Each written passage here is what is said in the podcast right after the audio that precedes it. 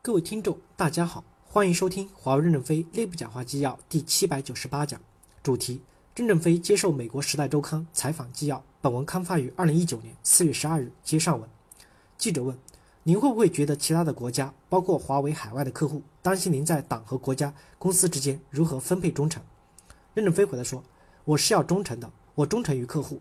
共产党的忠诚是忠诚于人民，我是忠诚于客户，两者不矛盾。记者问。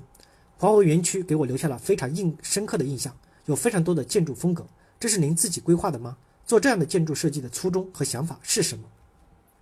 任正非回来说，我们的建筑都是通过国际招标，著名的建筑师来参与投标，被基建部选中。比如松山湖基地是日本人冈本设计的，他在美国读了本科、硕士和博士，但不会讲英文，是一个天才，所以他画画很厉害，就中标了，把松山湖基地建成了今天这样。记者问：“所以，一个日本人在美国接受了教育，在华为东莞建了一个欧洲小镇，这非常有意思。”任正非回答说：“是的，如果您愿意见这个人，他今天应该在松山湖，我可以安排他与您见个面，吃个晚餐。”记者说：“您非常的友善，谢谢。”记者问：“现在的美国总统经常针对中国说一些非常有侵略性的话，比如说中国窃取了美国的就业机会，您对于特朗普怎么看？”任正非回答说：“特朗普讲这些话，其实是给中国政府一个提醒。”我们要真正的把自己的事情搞好，如果搞不好，就会被别人打垮。我们要注意自己的内涵发展。记者问：“您似乎更多的站在特朗普这一边，而不是中国政府这一边。”任正非回答说：“特朗普推动我们改革，这有什么不好呢？”记者问：“现在看到美国、澳大利亚、日本这几个国家已经决定不买华为的五 G 设备，但是另外一个方面，其他绝大多数的国家还是愿意继续使用华为的设备。您觉得随着五 G 的出现，未来的技术会不会出现两大阵营？两大阵营彼此不通呢？”任正非回来说：“这个世界走过了很多的弯曲的道路，首先是火车有宽轨、标轨和窄轨，给世界贸易增加了很大的困难。还好火车的速度慢，对世界的影响不大。通讯设备也出现过多种标准，直到四 G 还是有三项标准的存在。它增大了运营商的成本，也增加了消费者的支出，所以世界才追求统一的标准来降低成本、提高速度，为消费者更好的提供服务。五 G 已经通过了世界统一标准，不是政治家画根线就出现两个版本。”这一定会增加非常高的成本，何况五 G 是全球数十万科学家、工程师通过十多年的努力才形成的标准，随随便便被推翻了没有那么容易。记者问：“您之前也提到五 G 的影响被夸大了，但是考虑到华为在五 G 上投入的金钱和精力，这听起来有点奇怪。”任正非回来说：“华为的钱太多，用不完，如果不往前投入，就只有分给员工，员工都都很肥了，怎么跑得快呢？所以我们只有往前投。”如果我们把价格定得很低，才是对世界的破坏，对西方公司的残杀。当我们的价格定得比较高，就给其他公司留下了生存的空间。因此，我们在获得的超额利润中，就拿去支持大学、支持科学家进行更多的未来的探索和研究。我们与大学的合作采用了像美国拜杜法案一样的原则，我们是资助研究出来的成果是归大学，不是归我们。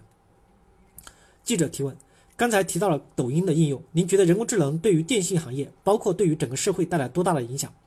任正非回答说：“人工智能不只是对电信行业，对人的社会都有巨大的影响。它可以使生产的过程高度的智能化，大大提高效益。如果拖拉机用人工智能控制，它二十四小时都在种地，不需要睡觉。一些恶劣的环境中，人工智能也可以作业。所以，人工智能会促进人类社会的物质财富和精神财富的极大丰富。在这个问题上，全世界的各个国家都要高度重视。现在的美国处于人工智能领先的领先地位。”记者问。也有很多人担心 AI 会代替人类的工作，会带来社会上、政治上不稳定的因素。您会有这样的担心吗？任正非回答说：“这些都是不懂人工智能的社会学家、政治家、文学家想象出来的。